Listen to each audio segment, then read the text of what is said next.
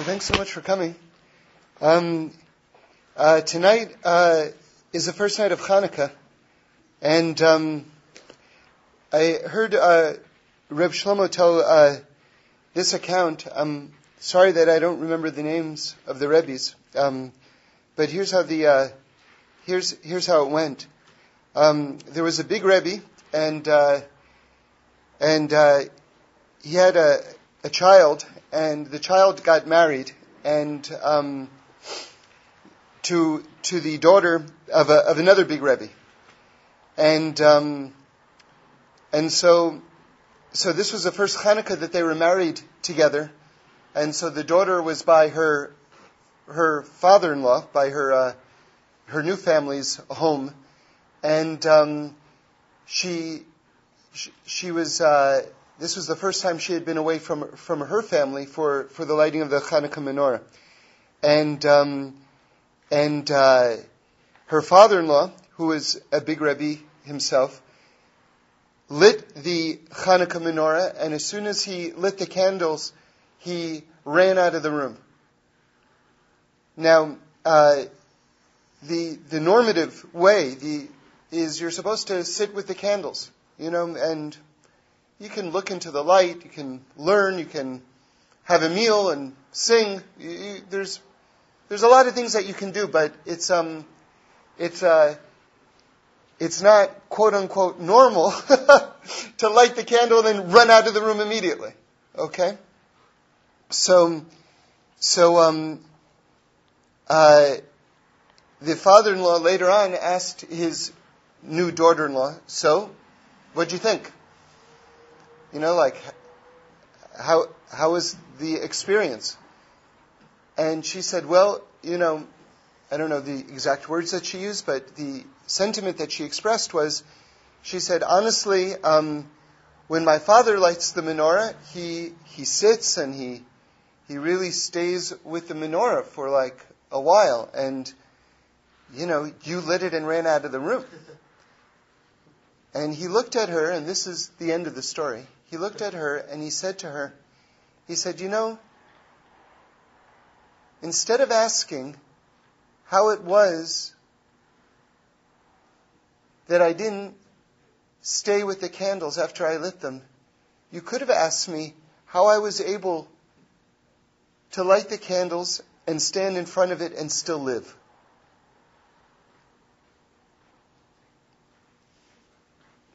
In other words, What she wasn't grasping was how extraordinarily deeply he was experiencing the light of the menorah. It was so strong, he felt as though he couldn't stand in front of the light and continue to exist, and he had to run out of the room. Not, God forbid, that he was being very light with the honor of the candles or of what it means. It was the opposite.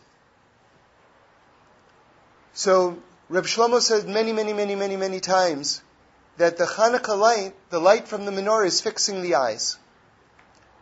And um, he also said in the name of Rabbi Nachman that it's good for um, shidduchim, for people finding their their marriage partner, because you know sometimes the problem with finding a marriage partner is people aren't always looking at each other with the right eyes. So if one can fix their eyes, so to speak, maybe they can see within whoever it is they're looking for those qualities which are which are the ones that they really need. Um, on a very, very practical level, um, people recommend, smart people recommend, if someone is looking for a marriage partner to make a list of the things, of the qualities that they're looking for. The reason why this is actually, I think, very, very good advice, um, very profound advice actually, surprisingly, um, is because a lot of times when we look at another person, the most superficial aspects of them, which may be turnoffs, actually, jump to the forefront and then they stop our investigation right there. Whereas the reality is, is that if you are actually to make a list of qualities of what you're looking for, that thing which just shuts you off from that person might be 10th or 20th on the list. And yet here you have what we say in contemporary society, the tail wagging the dog.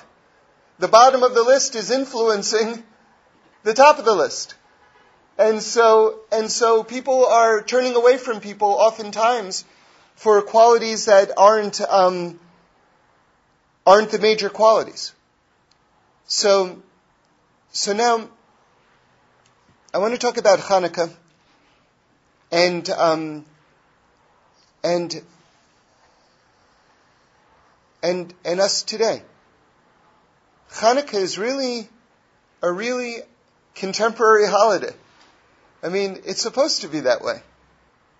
Um, eventually, I want to talk about Hanukkah and Purim, but we'll go into more depth. Uh, you know, just as an overview, Hanukkah and Purim are both holidays that are post post uh, Torah holidays, if you will. I mean, everything is Torah. All of existence is Torah. So there's no there's no post existence because that would still be existence. Um, um, but what I mean to say is, after the five books, the Chumash, were finished, you have two holidays in our calendar which which are which, which were incorporated later, historically. And that's Hanukkah and Purim. And both of these holidays are basically there to show us how to survive in the exile. How to survive in the exile. And, um, and one of the things that I noticed that they share in common um, is that both of them are addressing one of the, the Achilles heels, if you will, of, of spirituality, or maybe better said, of the human condition uh, that we all go through, which is the sense of abandonment, that we're alone in this world. And this is one of the primary things that we have to we have to rip the lie from. We have to we have to expose as a lie. Um, I heard in the name of the Slonim Rebbe from Reb Shlomo that one of the ways a, Amalek attacks a person is by telling them that they're all alone. That's one of the ways, sort of like the, the spiritual enemy of truth comes to attack us, is with this message that we're all alone, which is a lie. You know, Reb Shlomo, many years ago, um, I was there, it was a Rosh Hashanah, he told everyone that wherever you go this year, you have to bring a book. You always have to carry a book around with you.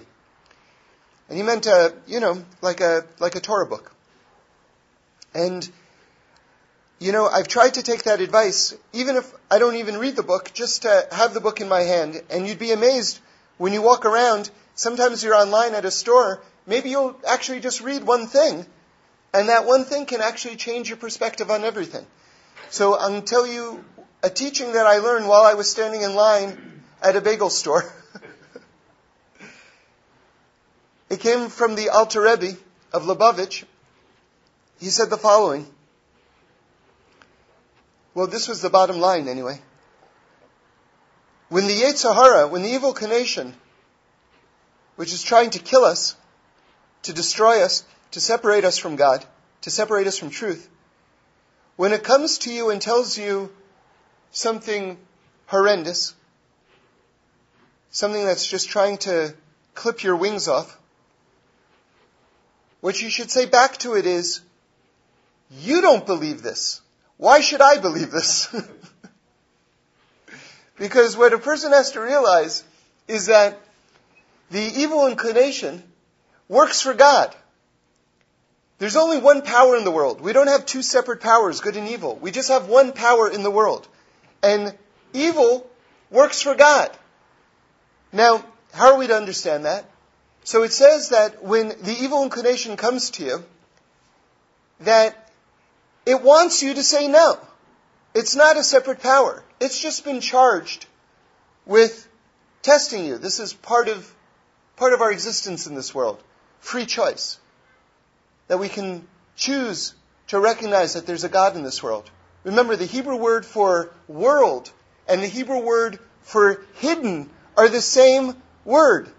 Amazingly. Because God is hidden in this world. Ayin Lamid Mem. Olam. It's the same word. World and hidden are the same word in Hebrew. Because God is hidden in this world. How, how hidden? So I heard from Rabbi Citron, who heard from his Rebbe, God is the most hidden he can possibly be, whereas if you search for him, you can still find him. If he were any more hidden, if you search for him, you wouldn't be able to find him. But if you search for him, you can still find him. That's the level of hiddenness. Something awesome. So it says like the Satan, when the Satan comes to a person, if you say no to it, it jumps up and dances. If you say yes, it rips its clothes and cries. Okay? So, the Satan, the evil inclination, knows the truth. So when it tells you a lie, you say back to it, you don't even believe this. Why should I believe it? It works. Try it. I'll tell you another story. Walking around carrying a sefer. I was going to the post office a couple of weeks ago, and uh, I brought a I brought a, a chumash with me, chumash reshis, and uh, walked to the post office, filled out some forms, put it down on the table, then got in line. There was actually no line; it went very quickly, and I, you know, like I say, even if you don't read it, just just to carry it around. Maybe, maybe you will, maybe you won't, but he said carry it around. So, so as I'm leaving, I didn't open it. As I'm leaving, there's a black brother, probably 21. He has a uh, kind of an African style shirt on, but is American. And uh, he says to me, "What's that book?" and I said, "Oh, this is a it's a Torah book." And you know, I showed him because uh, you know it's an interesting edition. And, and he said, and I told him, he said, oh yeah, look at that. And um, he said, let me ask you a question. What does it mean that, um, what does it mean that King David is standing guard by the holy temple, checking people? And I said, oh, I don't know. You know, I'm not familiar with that, uh, with that pasuk from the Torah. And he said, oh, okay. He said, because I heard that he's checking to see if the men are circumcised.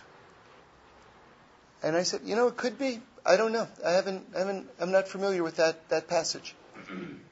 And then he said, let me ask you another question. Why are the Jews so successful? He said, blacks and Jews have a lot in common, but the Jews seem to be more successful than blacks. What is the secret of Jews' success? So anyway, we started talking. I said, you know, it's, I said, we've been killed throughout history in every single land, you know? People want to kill us. You know, so, you know, how do you, how do you, how do you define success exactly, you know? So, so we start talking about this, and then his friend comes over, the sweetest, cutest man, he's probably, I couldn't even tell you, I'd say late 50s and small, you know, like maybe five feet maximum, with a big smile on his face, skinny. And um, I start, somehow the conversation got onto this subject of uh, Lech Lecha, um, which is, you know, uh, the the portion where Hashem tells uh, Abraham and Sarah to just basically leave everything behind and leave their father's house and their land where they're from and just, just, just to go to Israel, basically. And as as I start explaining it, I said, you know, so um, so God says to Abraham that he should go forth. Now he had already left Ur Kasdim, where he was right now. He had already left the previous place. And the person said, that's right, that's right, he did, he did leave. And I said, and now he's going on to this next place. He said, yes, he is. Yes, he is.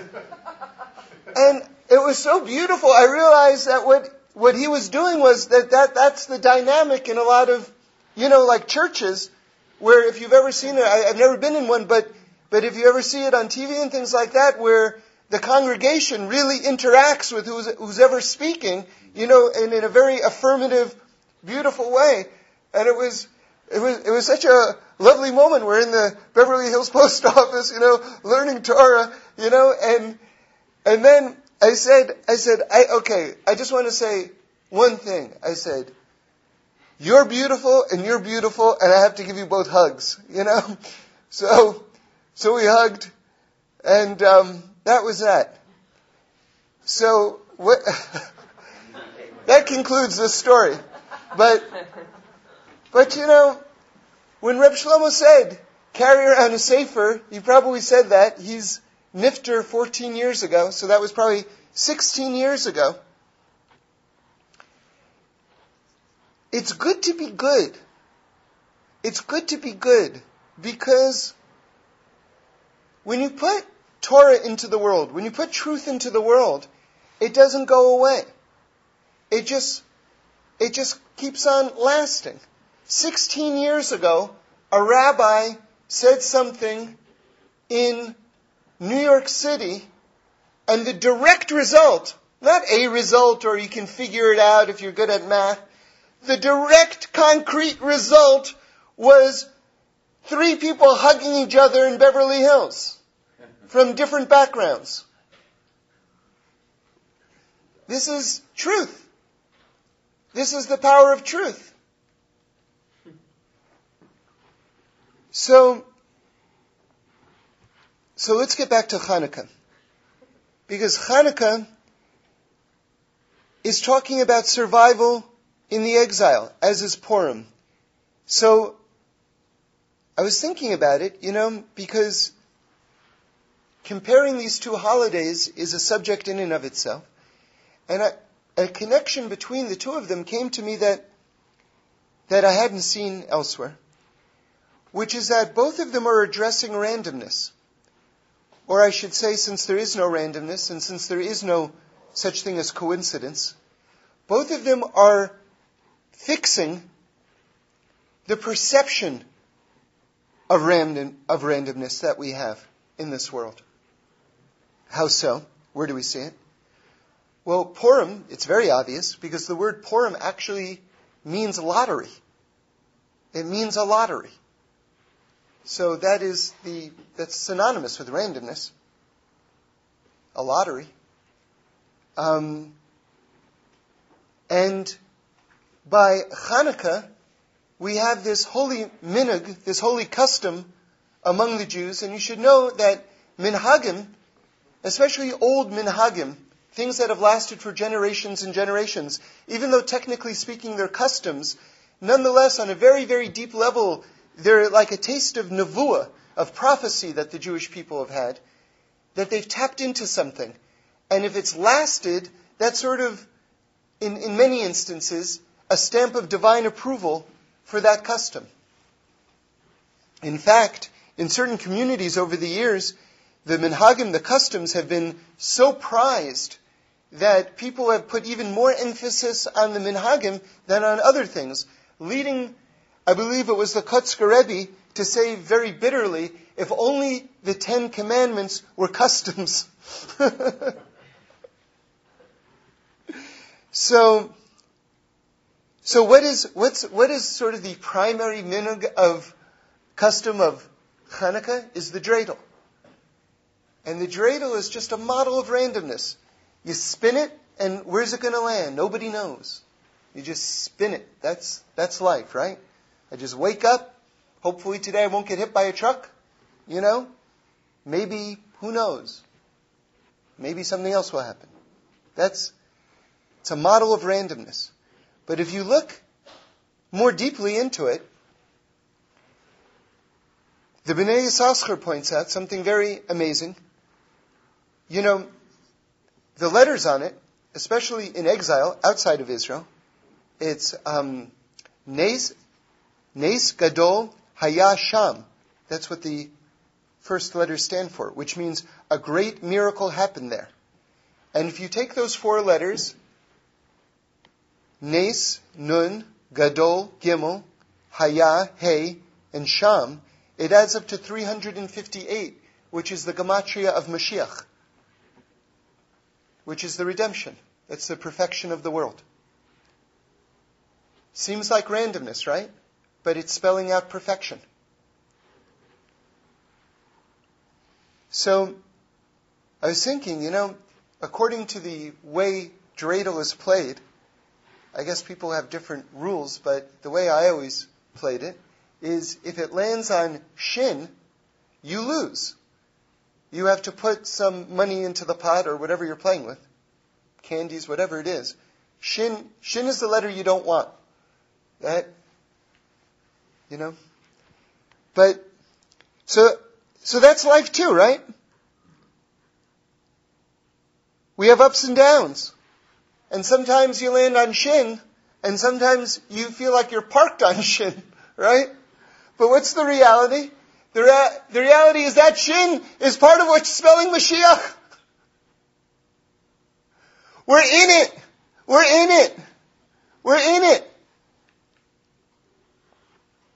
To be in it means that you, you've already won. I heard Rabbi Green say one time, when a person opens up their eyes in the morning, they've already won. You open up your eyes, you win. Cause you're still in it. You know, there's a, this sounds like a joke, but this is said by people like the Rambam, okay? This is like, this is, this is, this is not a light thought. One of the reasons why there's so many mitzvahs is that even if you try not to do one, you're still going to end up doing one anyway. That's one. That's that's a that's a that's an official high level thought. Okay, that's not just a joke. You can't escape them. If you're alive, you're going to do mitzvahs. So, so let's get into let's get into the menorah a little bit more.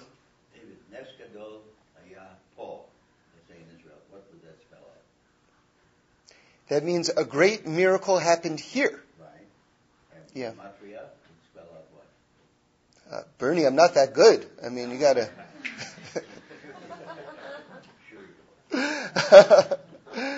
So, uh, uh, out. uh, uh, uh, uh. Next week next week it'll still be Hanukkah. You'll probably figure it out. So, so, so the Hanukkah menorah. So there's a famous teaching from the Kotzker Rebbe. If you look at, um, if you look at the the language, um, see, it's a whole, it's it's a, it's a very, actually peculiar episode. Um, the the Mishkan, the, the holy tabernacle, right, which was in later generations be to be remade as the, the holy temple, the Beis Hamikdash. In the desert, um, it was dedicated, and what happened was uh, each of the tribes had their day where they brought gifts and participated in the inauguration of the of the of the Mishkan. It's very exalted, very very uh, you know one of the highest times in the in the history of the world. Um, this period, these days, and um, the tribe of Levi, which was led by um, Aaron Kohen, didn't didn't get to give gifts as part of the inauguration. And Aaron HaKohen, Aaron the high priest, felt that maybe he was being punished because he had been he had participated in the sin of the golden calf. So he was depressed, so to speak. And you know, was having like a lot of trouble like you know, kind of like figuring out how it is that the leader of all the other tribes are participating in this incredibly exalted event and somehow he's shut out. And then God says to him, listen, you're going to have something even better. You're going to light the menorah. Okay? So, so, so it says that he, now why is that even better? So the Ramban says that because the dedication of the the uh, Mishkan was temporary, so to speak, because that ultimately went away and it was temporary. But lighting the menorahs continued throughout the generations. So he had a, a share in this thing that, that never, never, never stopped. Okay, that's, that's one thing, but we haven't gotten to the point yet. When the Torah describes how Aaron lit the menorah, it says that he didn't change, that he didn't vary from the instructions that God gave him in terms of lighting the menorah.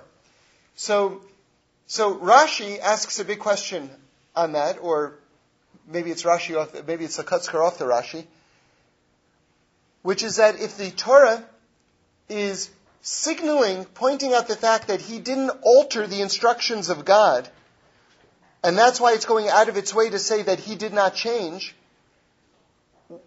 why is he being praised for, for that? In other words, God tells you to do it a certain way, you do it that way. I mean, it should be pretty cut and dry. So the Torah should go out of its way to say, oh, he didn't light it his own way, he did it the way he was supposed to light it.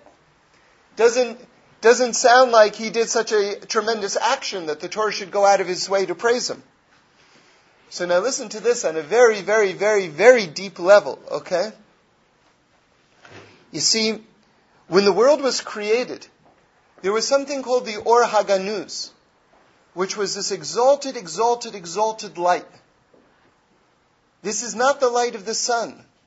This is not the light of the stars. This shames the light of the sun and shames the light of the stars. And it was the original creation. Okay? And God saw that light and He said, you know something? This light, it's not proper that those who aren't righteous should be able to participate and should be able to bask in this light. So therefore, He hid it away. Or Haganuz means the light that's hidden away. He hid away this light, okay? Now the Rokeach says that this light burned for 36 hours. Something very interesting. If you count the number of candles, excluding the shamis, if you count the number of candles, one the first day, two the second day, three the third day, four the fourth day, if you add them up to the eighth day, it adds up to 36.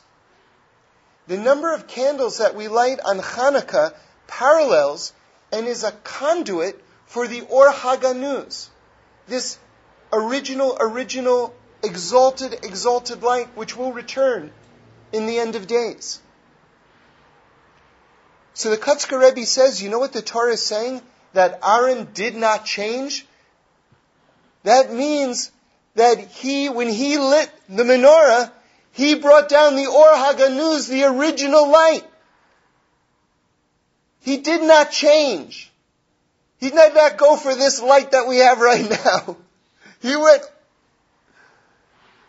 and brought down that original light. And we're still bringing down that original light.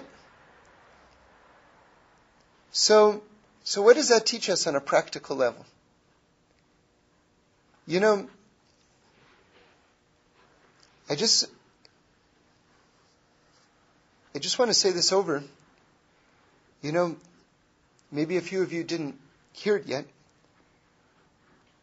What is the meaning of coincidence? It's very important that everyone has this in their head.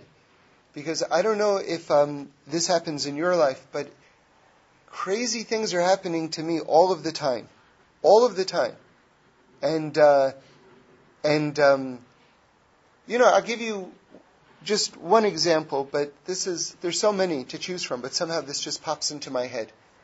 So I was in shul, um, I don't know, a year or two ago. I don't know when it was exactly. And I was thinking, wow, this is the first Shabbos, this is the anniversary of the first Shabbos that I kept.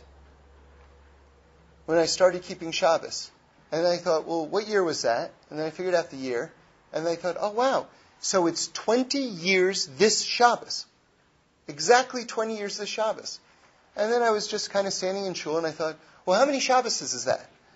So I multiplied 52 times 20, and it was 1,040. And then all of a sudden it hit me. I had just finished my first week at a new job, and the address was 1040.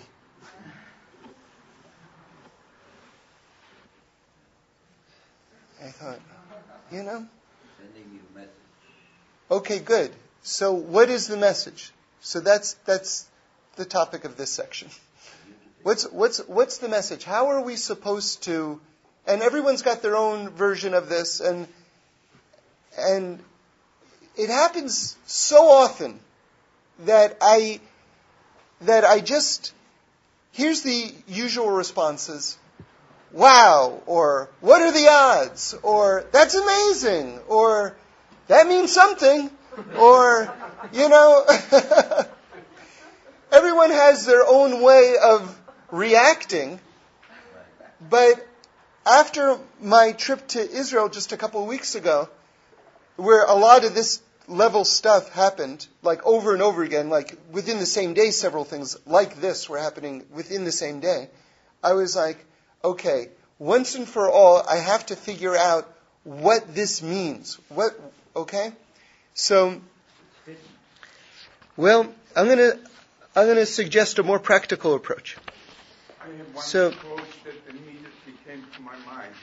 That because you became from, Hashem helped you to get such a wonderful job. How is that? I, I'm with you. You.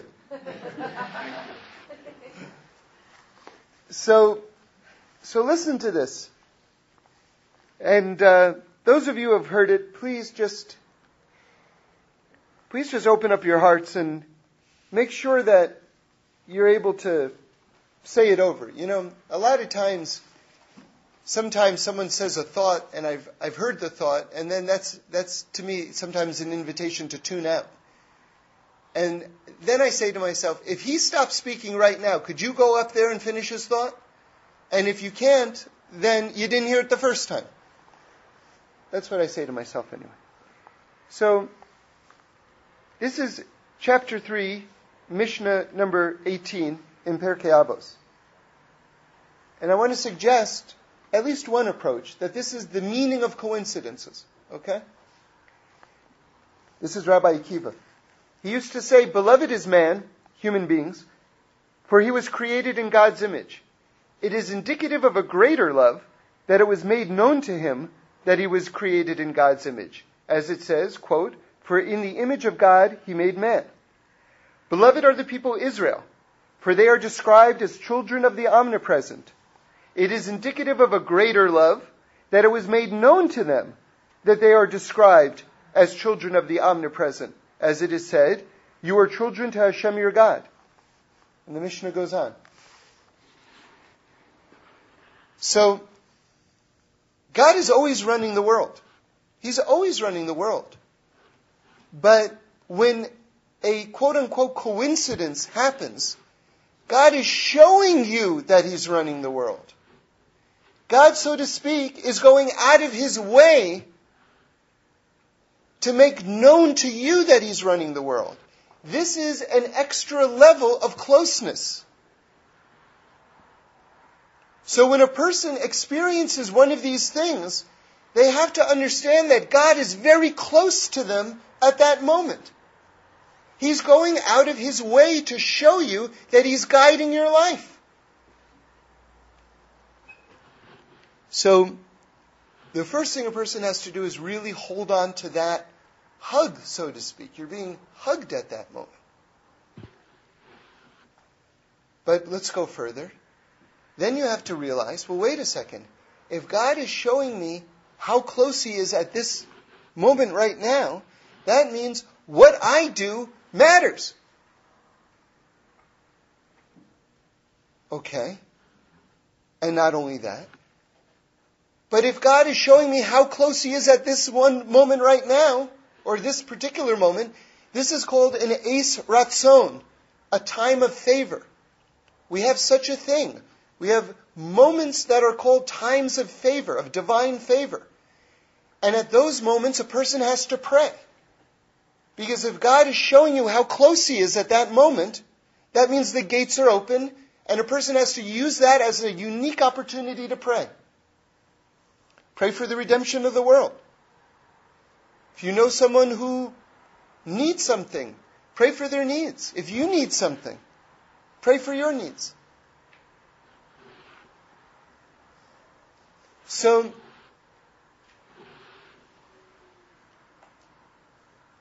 so now listen to this.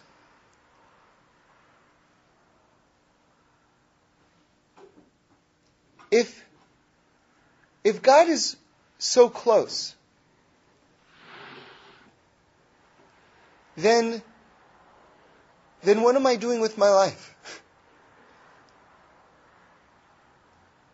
Someone, the world is driving toward perfection. I was telling this to someone this week. I was talking to a, a, group, and a person said to me, How do you know that? Well, I said, you know, when God created the world, at the, when He went about to create the world, He envisioned a perfected world, and we're, we're on the road to achieving that. God made us partners with Him. How do you know that? So I said to him, okay, so I said, look, when a child is born, when a child is born, that child can't help themselves. They're completely helpless. They need to be taken care of. And yet, as they get older, not only are they able to take care of themselves, but they're actually able to help other people as well. I said, and yet, within that child, when he was born, was the destiny for them to grow. And within them, even when they were born, even though it wasn't manifest outwardly yet, inside of them, they had all of the tools within them that were going to grow and blossom to become an adult that they should be able to take care of themselves and take care of other people as well.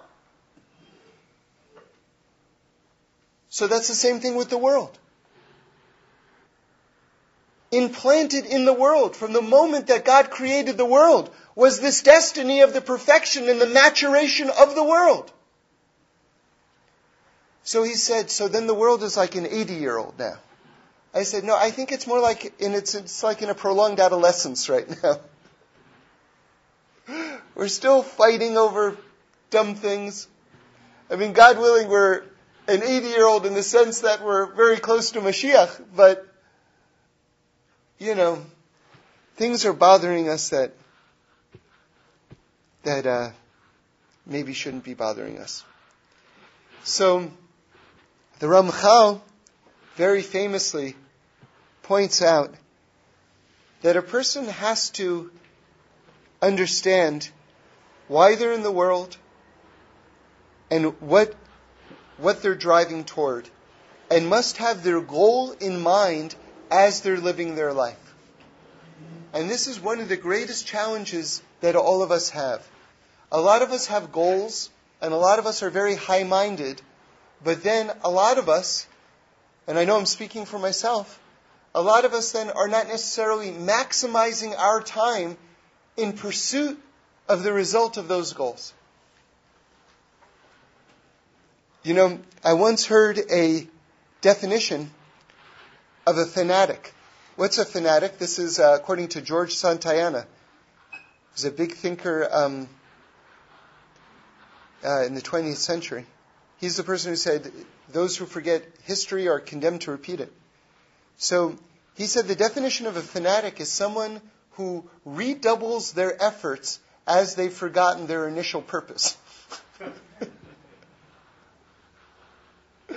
so our challenge is to be focused on the goal, to figure out what the goal is, to redouble our efforts without forgetting what the goal is and without forgetting why we're doing the goal.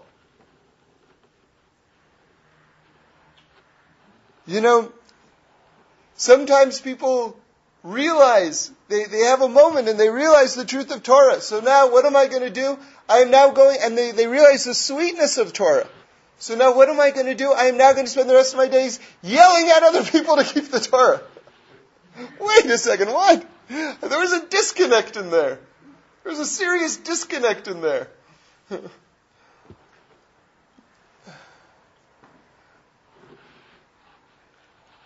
it's, uh, I always think of these cop shows, you know? Maybe the, maybe the, maybe the reason why this line is in every single cop show is because God Himself, so to speak, is saying it, which is the detective always says to the person in the interrogation room, we can do this the hard way or we can do this the easy way. you know? God gives us the mitzvahs. God gives us Himself. He gives us He gives us this amazing closeness, even within the exile. He gives them the awesome light, us the awesome light of Hanukkah. He tells us, you know something? You absolutely are not alone. And then he says, okay, what are you going to do with all this information? How are you going to integrate it? How are you going to integrate it? Okay. Have a good week. So you're asking, what's the advice in terms of how to uh, integrate it? So, so I don't know why, but this just popped into my head, which is Reb Shlomo um, uh, brought up a uh, kind of like a, a, famous question, but he gave uh, his own answer, beautiful answer, I think, which is, um, you know, the, the, the Passover Haggadah uh, is a story of um, how we got taken out of Egypt. Uh, and there's something very curious about it, which is if you look at it, Moses' name isn't mentioned. Now, you know, that's odd. That's odd, since, okay, he was God's emissary, but in terms of who the point man was, Moses took us out of Egypt. All right, it was God. But still, you'd think Moses' name would be mentioned in the Haggadah. It isn't. So, um, so, uh, so Reb Shlomo said in answer to that question, it's a famous question, that, um, that, uh, Moses Moshe, we say Moshe Rabbeinu, Moshe our teacher. Moshe is the ultimate Rebbe. He's the Rebbe, the teacher. He says, but you have two kinds of teachers. You have your, you have your, your Rebbe, but you also have your parents, your father and your mother.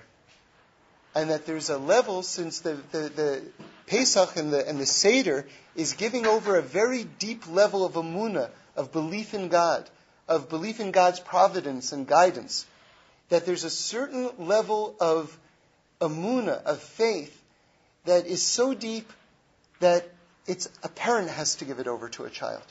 And that's why this is, that's why Moshe's name isn't mentioned. You don't mention the principal of the school, so to speak, because this is a parent to child moment.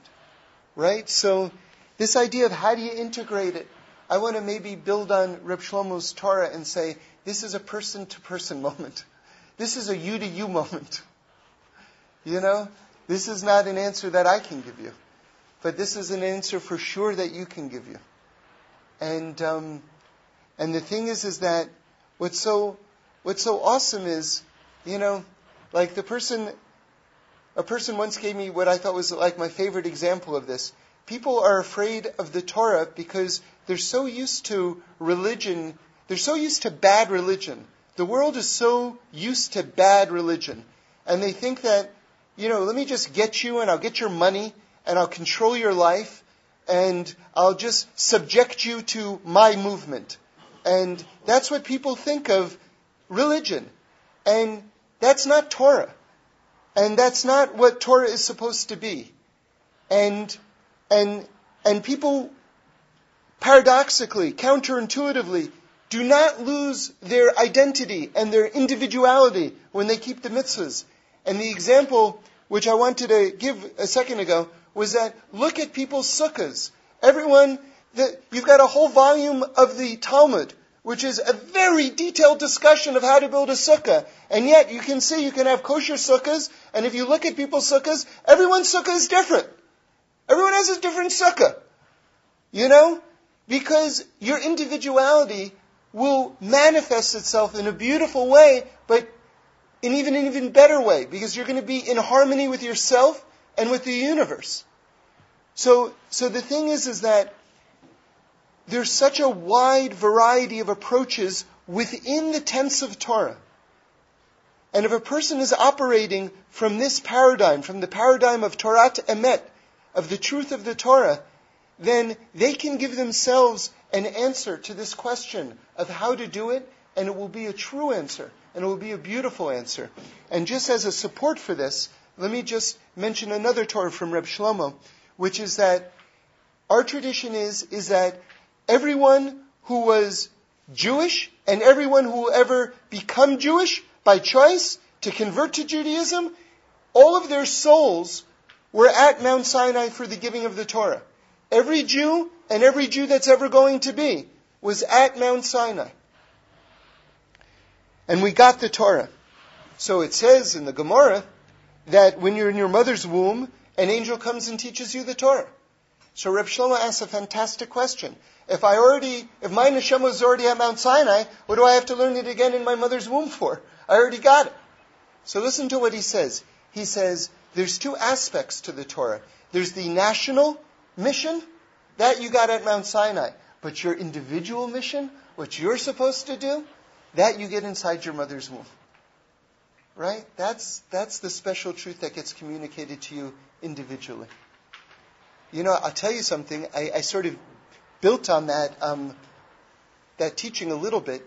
If you look at the word in Hebrew for um, someone who is pregnant, it's, it's a, it's a, the root of the word to be pregnant comes from the word har, which is mountain.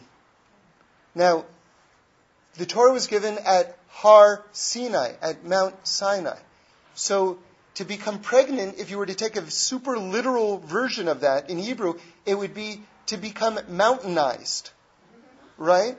And if you think about it, that's a very poetic thing because a person's stomach expands and it's like a little mountain. And Har Sinai was famous for being the smallest mountain, you know, because it was very humble.